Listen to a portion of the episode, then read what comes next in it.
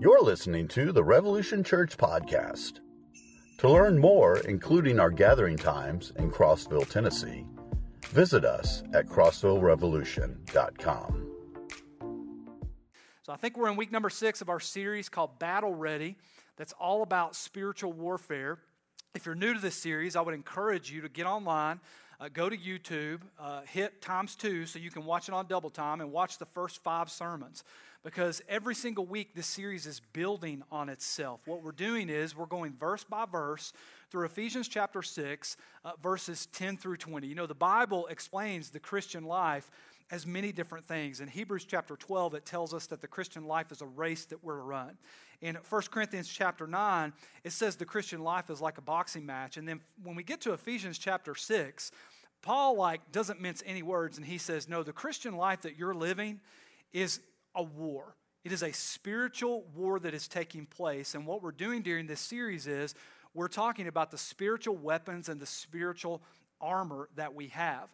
I was thinking about this series and what we're talking about this week, and my mind took me back to a year ago at Christmas when one of my son's friends and one of my buddies um, got an Oculus virtual reality system. Does anybody know what that is? An Oculus virtual reality system? Some of you guys, if you're younger in here, this is what it looks like. We've got a picture for the screen, and uh, I slapped that thing on last year and had those goggles on my head, and I couldn't believe how real it was, y'all.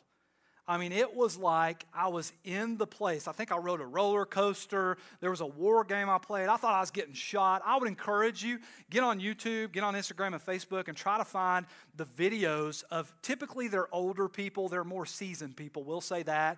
They slap this thing on their head, and they start screaming because they really think they're on a roller coaster, because it's amazing how that virtual reality can make you think you're actually in whatever it is portraying.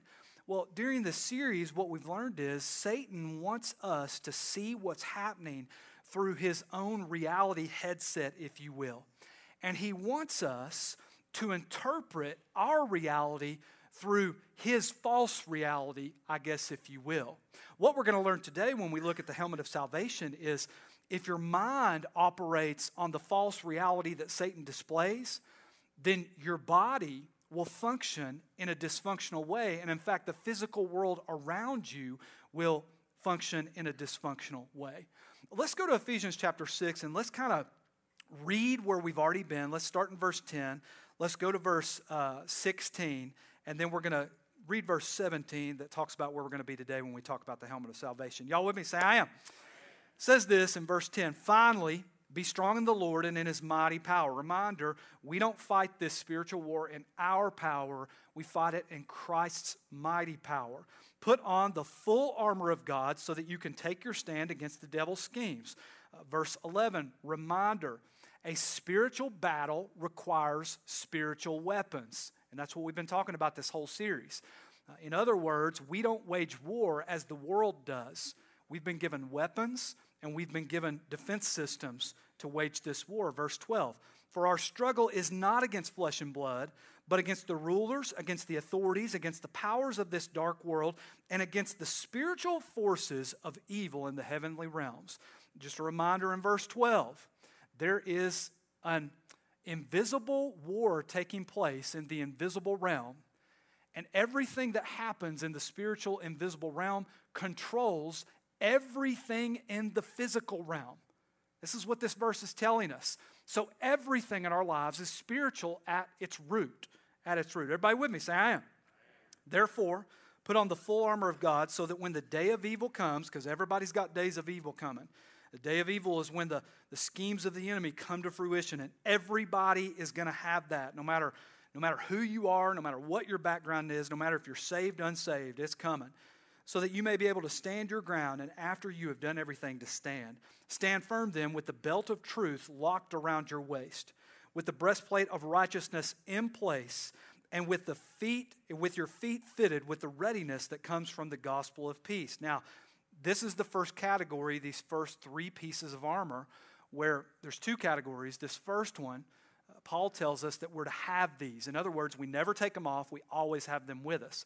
Now he's getting ready to talk about the ones that we take up. He uses a different phrase, take up. In addition to all this, take up the shield of faith with which you can extinguish all the flaming arrows of the evil one. And then verse seventeen, and it's, I really believe in my mind at least, today is going to come together so beautifully when, when we talk about all the previous pieces of armor, especially by the end of the sermon today. Hopefully this will make sense. Take the helmet of salvation. When we talk about salvation, and we define this before we get into the functionality of the helmet of salvation and how we apply it, uh, what we what we mean when we say salvation is the term saved that we use, especially in the South and in America. Your salvation is when you get saved. And for the purposes of the sermon today, I understand that there's one side of salvation, especially in the church in America, where a lot of people think they're saved in the church, but they're deceived and they're not saved. I'm not talking to that today. I'm talking to the people today that really have put their trust in Christ.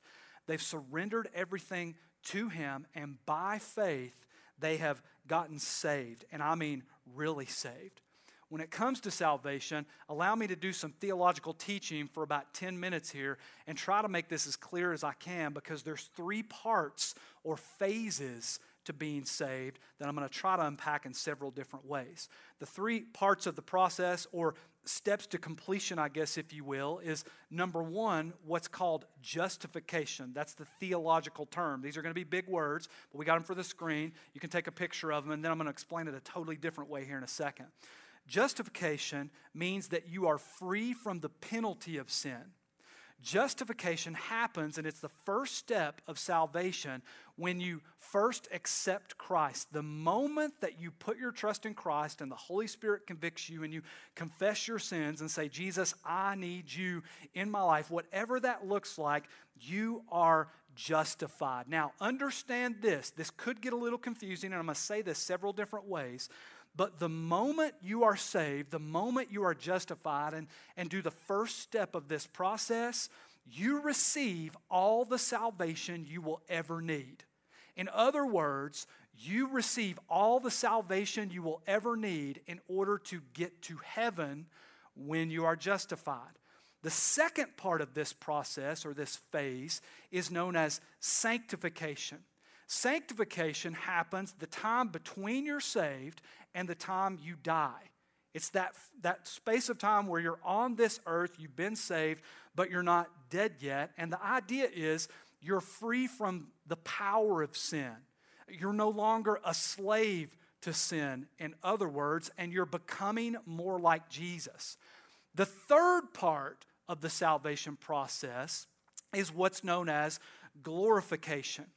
Glorification means that you will be free from the presence of sin one day when you go to heaven to be with Jesus. Justification, sanctification, glorification.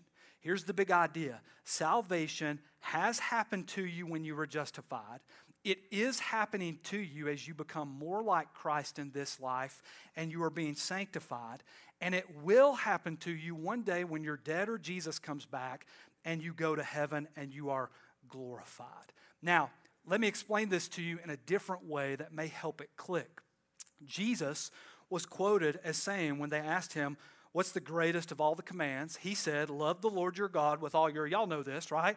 Your heart, your soul, your mind, and your strength. And then he also said, added on to that, love others as you love yourself. Well, in the first part of this commandment, love the Lord your God with all your heart, soul, mind, and strength, what Jesus is really talking about is the phases of salvation.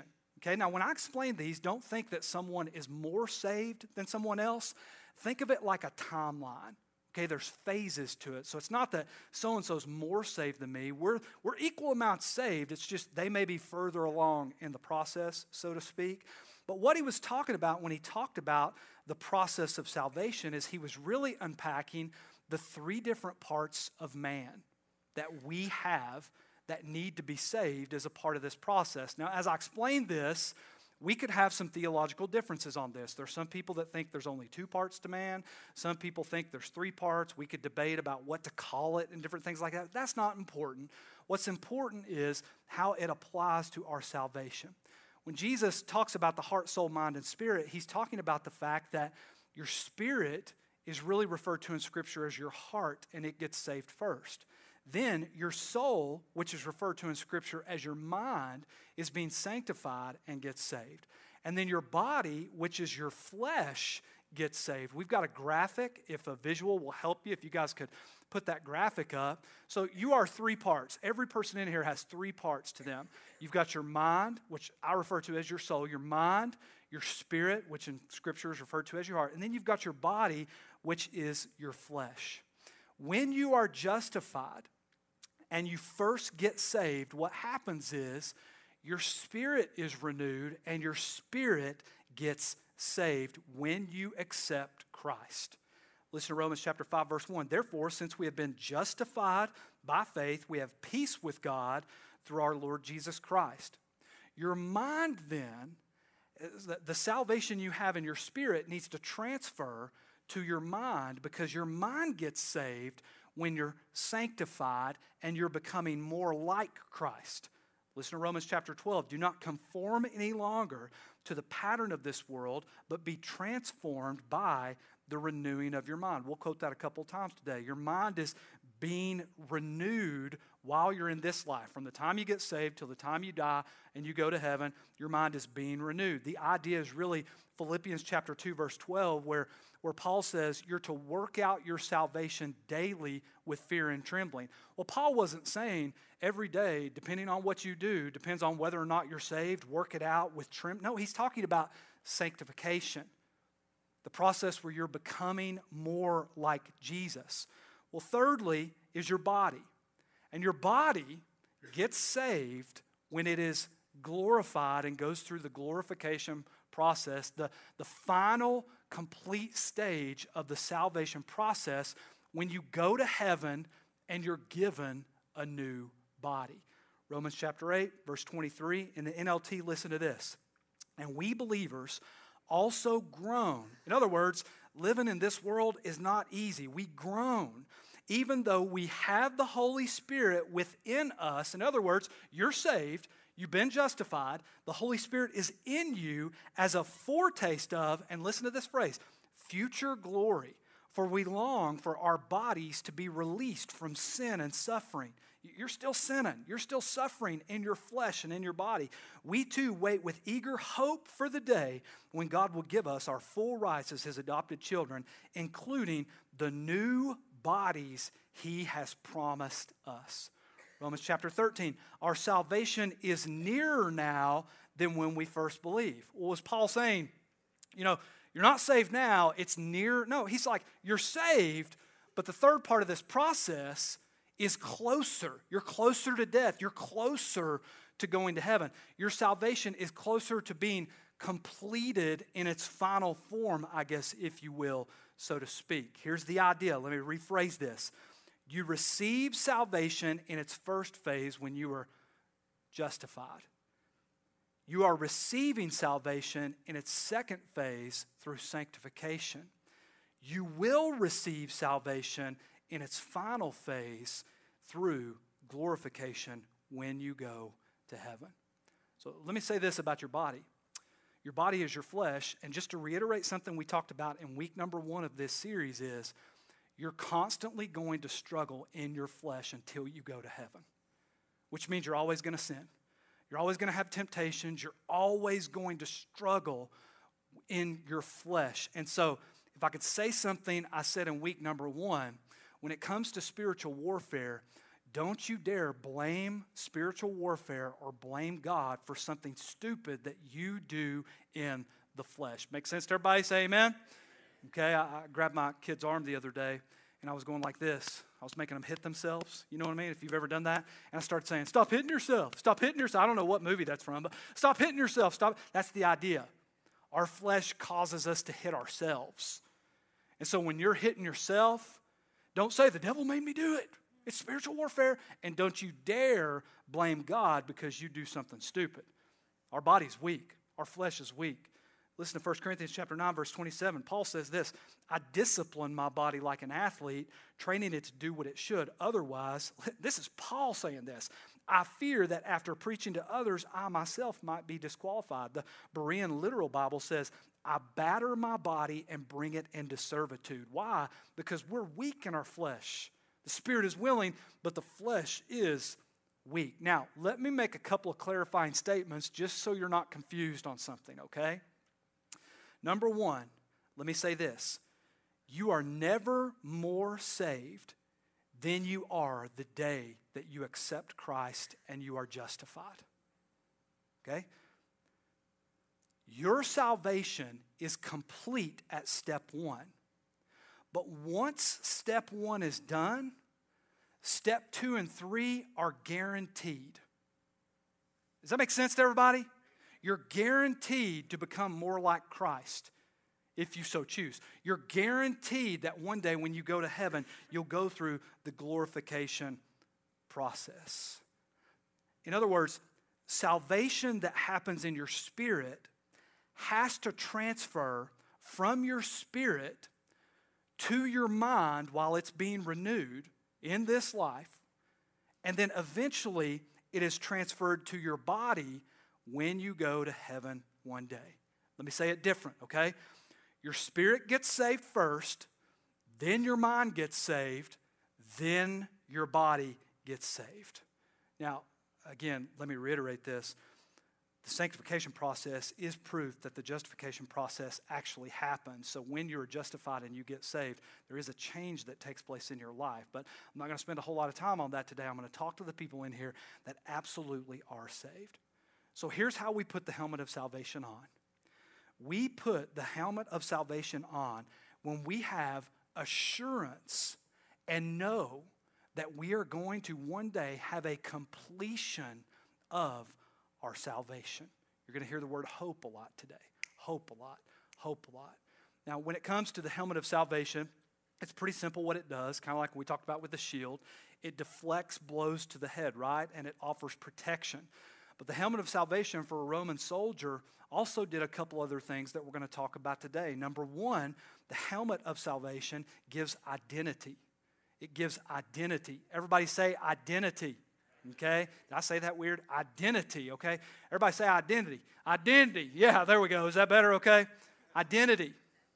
For a Roman soldier, the helmet of salvation offered protection, but you see this mohawk, and on different helmets there would be different things that would be connected to it that would hang down. Well, that in the middle of a battle or a war identified which army you were fighting for, and it also identified what your rank was in that army. So it offered identity. You know, helmets come in many different shapes and many different sizes, but based on the helmet that you wear, it absolutely identifies what you're doing or what you do, right?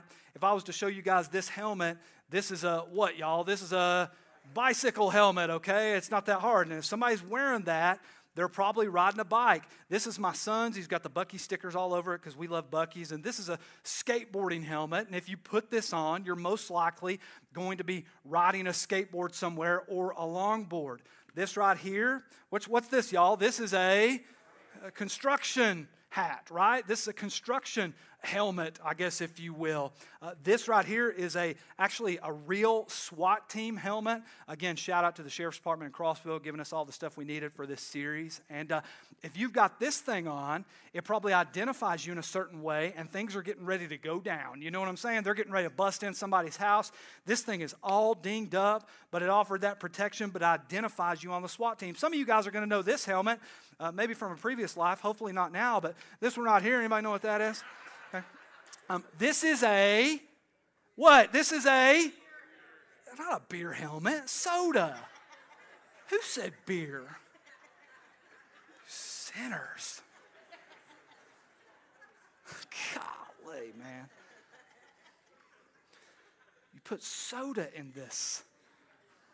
We're in the South, people. You can dip, but you can't drink, okay? So, smoking's okay, but don't drink. If we were in California, that's where you drink and you don't dip. All right, y'all? So it identifies you, right? Stone Memorial, shout out to them, and C C H S, they helped us out this week. This is a Stone Memorial football helmet and a C C H S football helmet. Every single year, Stone and C C H S play the two high schools in Cumberland County, right? Let me ask you a question. If a Stone player walked out onto the field, their full uniform on with one exception, they were wearing a C C H S helmet. How weird would that be? If, if a C C H S player wore their full gear except one exception, they wore a Stone helmet, how unusual would that be? Very unusual. Because above everything else a football players wear on their uniform, yeah, yeah, the pants identify them and, and the shirt identifies them and, and their jersey, right? But the main thing that identifies them is their helmet. This is why this year, U T football, you know, all the different colors. Oh, we're going blackout. We're going dark mode. We're doing new orange. And there was such a debate. Like some people are like, I don't like it. I want the traditional white with a power tee on the side and orange. And other people are like, I love the black. Why? Because a helmet offers identification. And the most important thing that identifies you, whether playing football or in a spiritual war, is your helmet. So the helmet of salvation identifies us.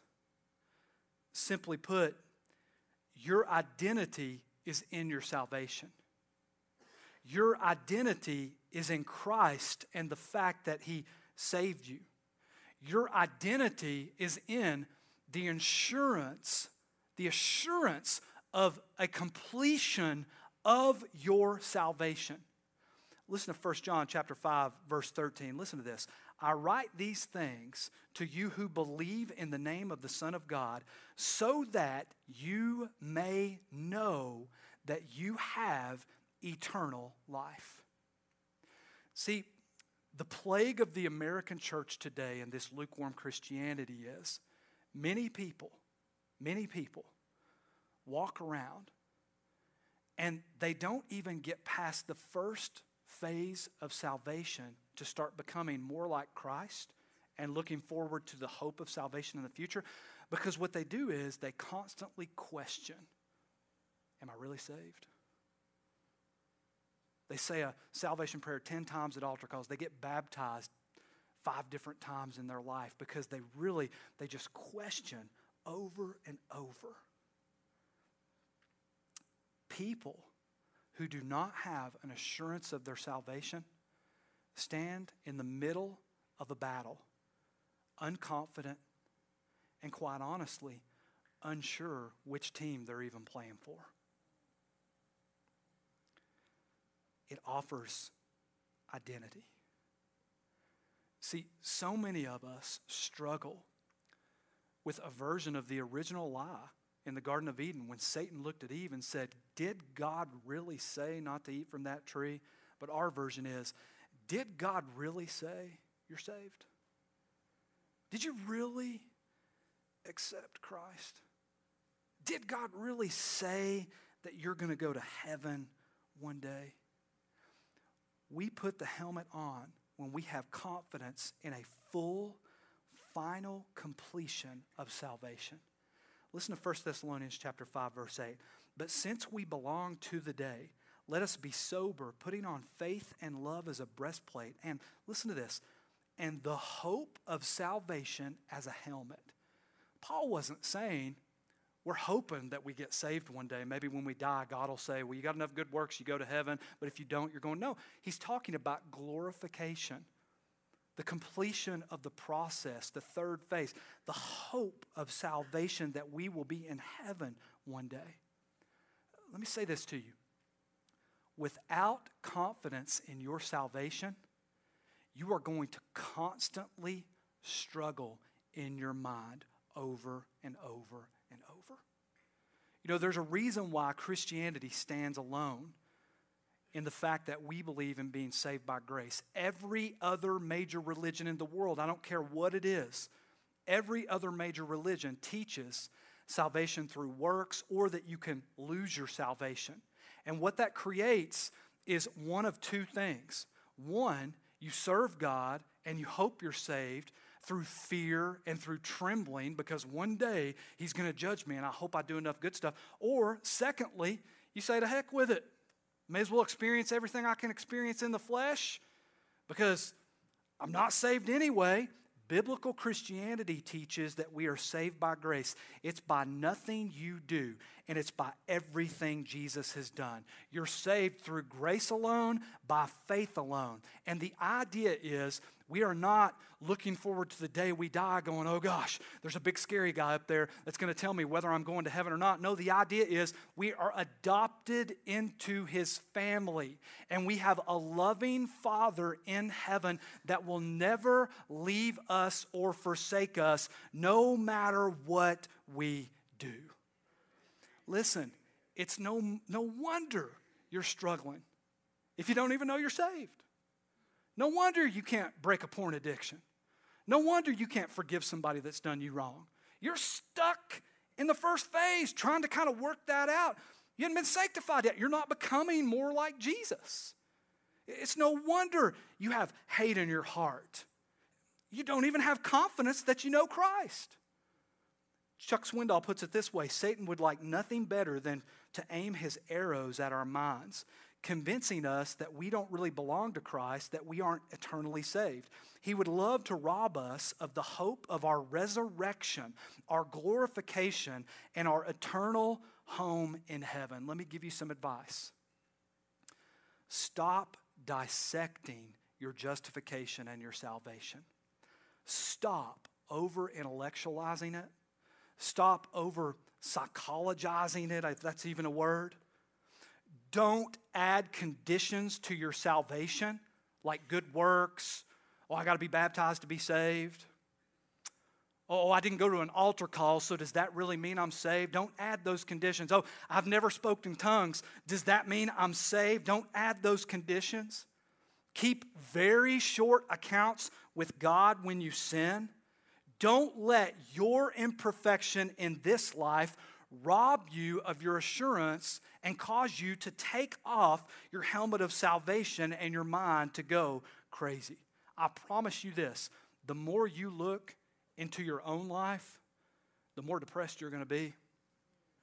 So the Bible tells us instead, let's focus on Jesus.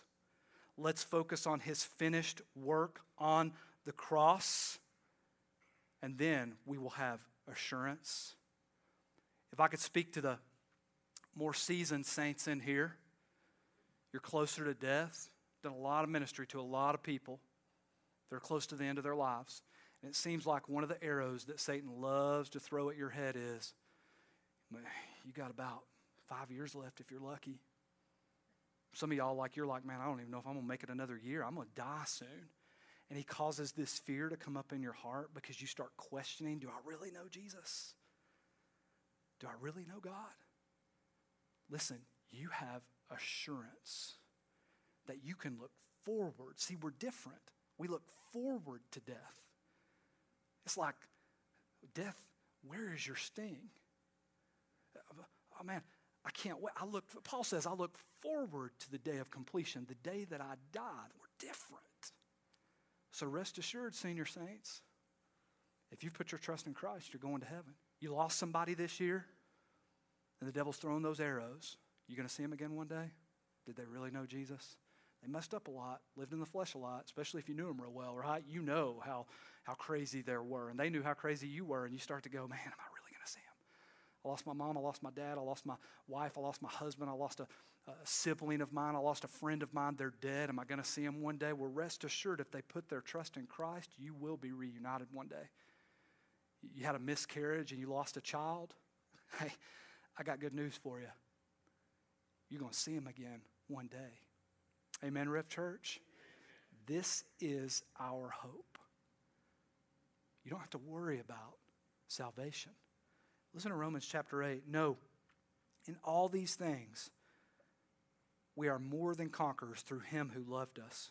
For I'm convinced that neither death nor life, neither angels nor demons, neither the present nor the future, nor any powers, neither height nor depth, nor anything else in all creation will be able to separate us from the love of God that is in Christ Jesus our Lord.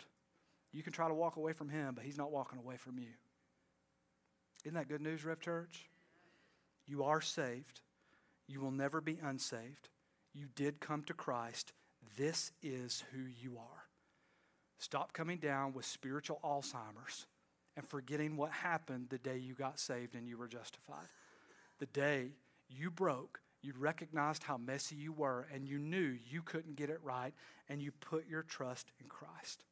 See, when you have your identity in place is when your helmet offers you protection from the crushing blows of the enemy in your mind. I was blessed to be able to have coffee with a veteran in the military this week, and uh, he has a ministry where he works with uh, former vets. And if you didn't know this, you need to know this. Uh, veterans have some of the highest suicide rates in the world. And he made a statement that was very powerful that went something like this. You know, when somebody has been in the military for ten or twenty years and they take that uniform off, within a year, a lot of them kill themselves because they don't know where their identity is. Their identity was in being a soldier. And when they take that uniform off, they don't know what they're supposed to do anymore. They don't know who they are. They don't even know how to function in a regular society. And boy, that's true for us in so many ways. Listen, if, if your identity is in your physical attributes, I look so good, or I'm so strong, listen to me, y'all, Father Time is undefeated. One day you're going to be wrinkly, you're going to be weak, somebody's going to be whopping your rear end, and it ain't going to be pretty. Is everybody with me? So you better know where your identity is in. If your identity is in your finances, all the money you've made, you're going to find one of two things. Number one, you're either going to lose it, or one day you're going to wake up and go, that money doesn't mean nothing. Gosh, that's so empty. And you're going to be a wreck because you're going to realize, I don't really have an identity. It needs to be in Christ. Your identity is in success that you've had in your particular field or your area of work. I hate to tell you, one day you're going to be irrelevant. One day you're not even going to be here. And the book of Ecclesiastes says nobody's even going to remember your name one day. So you better know where your identity is. Crossville, small town, right? We got people that are fifty years old now, and their identity is still in being a cheerleader when they were in high school or playing football in high school. Y'all know what I'm saying? Am I right? They get out of high school, they lose their identity, they don't know what it is in, and so they try to, they, they act like they're in high school their whole life. And you're just like, grow up, man, because they don't know what their identity in. It's not in anything sustainable. Your identity's in a relationship, a boyfriend or a girlfriend. Well, what are you going to do when you break up? Your identity is, is in being a parent. You know, the second highest divorce rate among married couples is couples that have been married about twenty years. You know why? Because twenty years is around the time that the kids move out of the house. You got a husband and a wife that sit across the kitchen table and look at each other and they go, well, for the last twenty years, it's been all about the kids. We've ran them to practice. We've done travel ball. Everything's been about them, and now we're looking at each other, and we don't know who we are, much less who you are, and it doesn't work anymore. You better know where your identity is. Hey, for me, I got to be real careful, man. I cannot find my identity in the size of my church or my preaching because I'm not going to be pastoring a church one day. One day I'm going to be irrelevant as a preacher. I've got to know where my identity is, and it better be in Christ. Make sense to everybody? Say amen. Amen. Number two, the helmet keeps you, and I got to give props to uh, Matt, who's our groups coordinator. He helped me with this point. Your helmet, this is the second thing it does. It keeps you focused. It keeps you focused. Uh, there was a movie called three hundred that came out about fifteen or twenty years ago where King Leonidas is trying to prove that King Xerxes can bleed. Xerxes said he was a god. It's kind of interesting if you go back and watch it and then read the stories of the Bible about Xerxes and stuff. But um, he's standing in front of Xerxes, and if you've seen the movie, you know that there's somebody talking in the background, and they say he drops his shield because it's too, too heavy. He can't throw the spear good. He gets rid of his cape so it doesn't tangle up in his spear. And then it says this about the helmet. He takes his helmet off so he can see clearly and see better. He throws the spear at him as a result and makes him bleed. See, a Roman helmet was designed specifically to essentially block out your peripheral vision and give you just enough to see where you could stay focused on the enemy that is right in front of you. To liken it to football, it's like uh, my offensive line coach used to say, don't worry about everybody on the field, just worry about blocking who's in front of you. So for a Roman soldier, even though there's thousands of people losing arms and dying and blood flying everywhere and people all around them, there's a war going on all around them, they're focused intently on what is right in front of them. This is what the helmet of salvation does for us. It protects our minds when there is a war raging around us, and you're dealing with depression, and you've got kids that are lost and they're addicted, and you got a report from the doctor saying this. You stay focused on what God has called you to do. You stay focused on the Father's business, so to speak. You stay focused on the kingdom of God. See, your life follows your strongest thoughts. Everything you think up here controls everything in your body and everything that you do. What you're focused on mentally is what you will do physically. One person said, as a man thinks, so he is. In the Bible, it says this in Romans chapter twelve, do not conform to the pattern of this world. We've already read this, but let me read it again. But be transformed by the renewing of your mind. Then you will be able to test and approve what God's will is, his good and pleasing and perfect will. This is why in Second Corinthians chapter ten, verse five, Paul said this, we demolish arguments and every pretension that sets itself up against the knowledge of God, and we take every thought captive to make it obedient to Christ. You remember in week one, we talked about the seven ways the enemy is going to try to scheme against you. Well, what Paul's saying is we take those seven things captive when they enter our minds. Those schemes of distraction, discouragement, discontentment, division, doubt, deception that all lead to destruction. See, believe it or not, there's a right way to think, which is God's way, and there is a wrong way to think, which is any way besides God's way, whether it's the world, whether it's your flesh, whatever it is. The right way is God's way. The wrong way is any other way. Now, we know this is true with all kinds of things in life. There's a right way to do things and a wrong way to do things. For instance, when it comes to cheering for college football, there's a right way to do it. Here's the right way right here. You guys put that one up. That's the right way to do it. Amen, y'all? But you need to know this. There's a wrong way to do it too. Show them the wrong way, y'all. This is the wrong way. Now, let me review a couple things with you. These are very important spiritual truths that you need to know, okay? There's a right way to do pizza. Show them the right way. This is New York City cheese pizza. This is the right way, okay? But there is a wrong way. Just a reminder, okay? Pineapple on pizza. That's the wrong way. You need to get justified if you put pineapple on your pizza. We're praying you get saved and set free, people. I'm just kidding. Don't email me, okay? How about this one? We've talked about this before. Right way, wrong way. How about it? Hmm? Boy, we got some strong opinions on this. Woo! How many people say, over here's the right way? Raise your hand. Anybody over here? Yeah, we got some people that like to stir it up a little, don't you? You like to make people mad. Woo! How many of y'all say this is the right way over here? Yeah. How many of y'all don't care like me? Raise your hand. Okay. The, yeah, you're, you're more important things in life, right? Like, there's a right way and there is a wrong way. When it comes to your thinking and then resulting in the things that you do in your life, there's a right way God wants you to do things, and there's a wrong way. And here's the idea. God doesn't want to control you. He gives everyone in here free will. He wants you to find freedom. And God's way of doing things and thinking about things leads to freedom. If you remember last week, this is how this connects to the shield of faith. We said the shield of faith, one of the points was, we used that scripture in Romans chapter ten.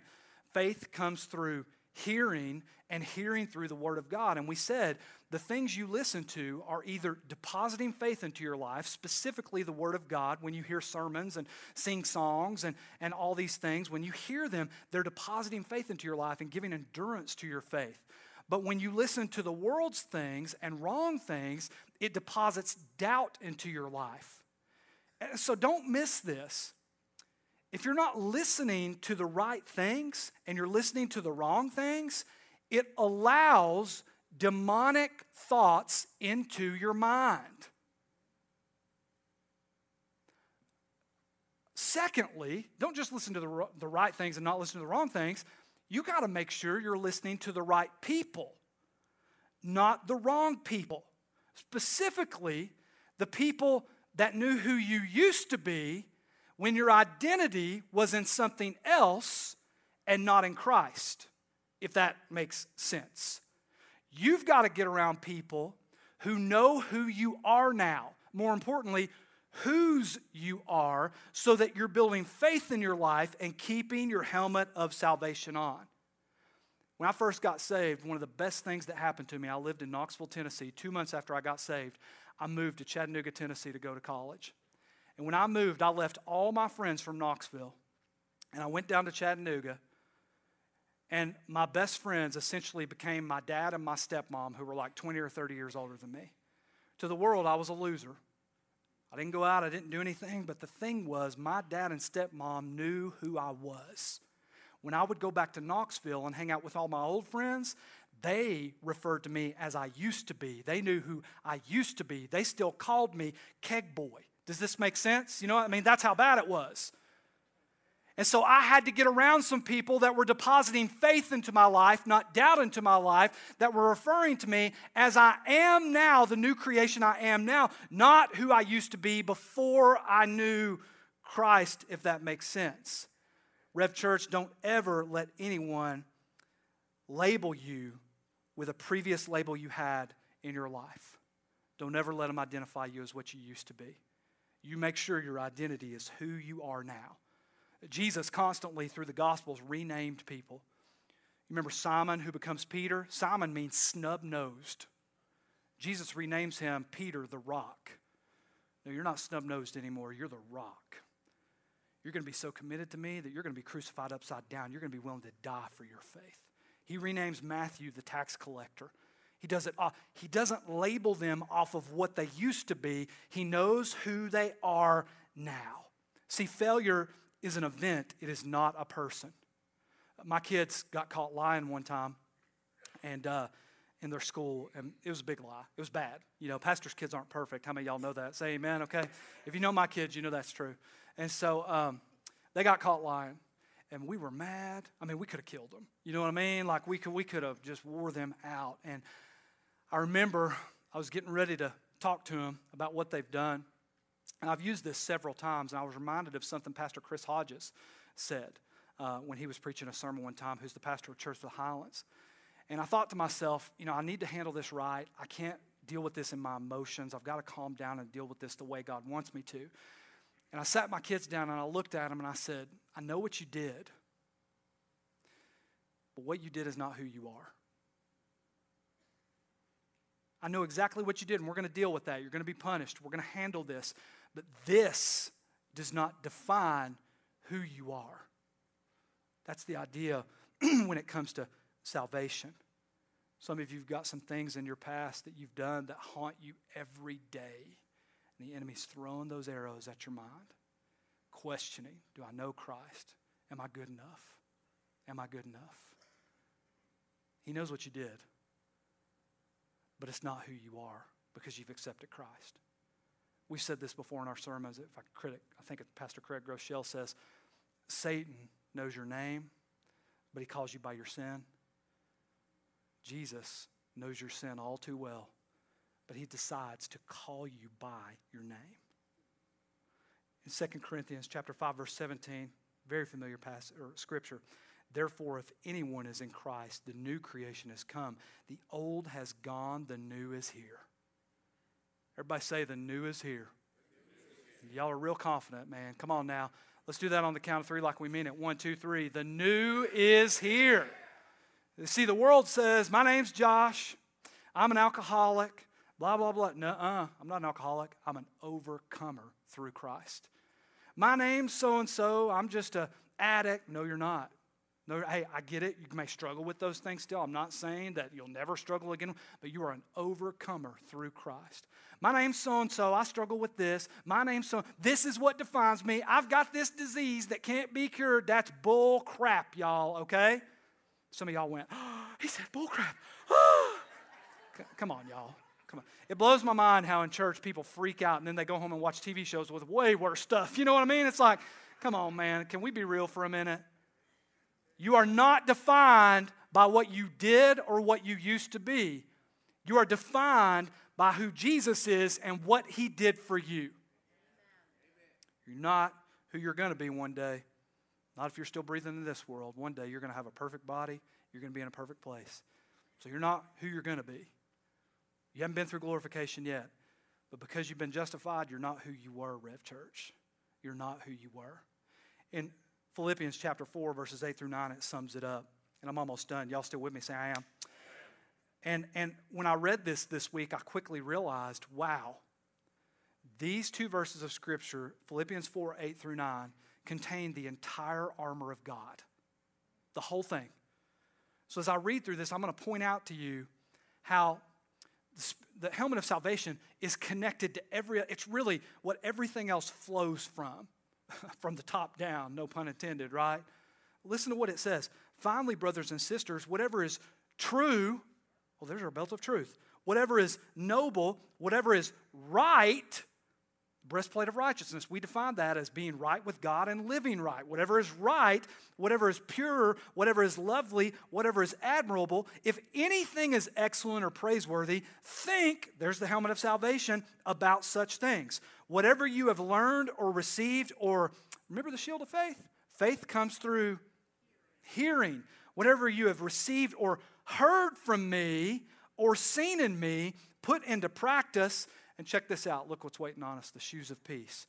And the God of peace will be with you. And by the way, uh, that is the sword of the Spirit, because that is Scripture and that is God's Word. Every piece of armor connected to the helmet of salvation. I'll close with this. I was listening to Pastor Tony Evans talk about the helmet of salvation. And he talked about how in the United States, when the slaves were emancipated, you know, back then they didn't have Twitter. They didn't have the interwebs and all that stuff. They didn't even have telephones back then. Everything was through word of mouth and telegrams and Morse code and all these different things. But slaves were emancipated. They were set free. And in some cases, it took months, even years, for slaves to find out that they had actually been free since the day they said that they were emancipated. See, they thought they were still slaves because they hadn't gotten the truth that they were free yet. And it's the same thing that happens to Christians all over the world today. Jesus said, I came to set the captives free. You're not a slave anymore, Rev Church. You are free. Jesus wants you to be free indeed. Think like it, put your helmet of salvation on, and then live like it. Let's pray. Lord, we love you. We thank you for every single person that is here. Thank you so much for the armor of God. It's so practical. I pray for those people in here that have struggled for a long time, whether or not they know you. Maybe there's been judgmental Christians in their life that have looked at them and said, well, you messed up. You need to get resaved or whatever. God, I pray today that every person that really knows you at Rev Church has assurance in their faith. And they can move on into phase two of the process and start to be sanctified and look forward, look forward to the hope that we have that one day we're going to be in glory, as we call it. We're going to be glorified with a new body that death cannot stain. We are going to be more alive than we have ever been when we die and go to heaven to be with you. We love you, Lord. You are awesome. In Jesus' name, all God's people said. If you're encouraged by today's message, be sure and rate us and subscribe on iTunes.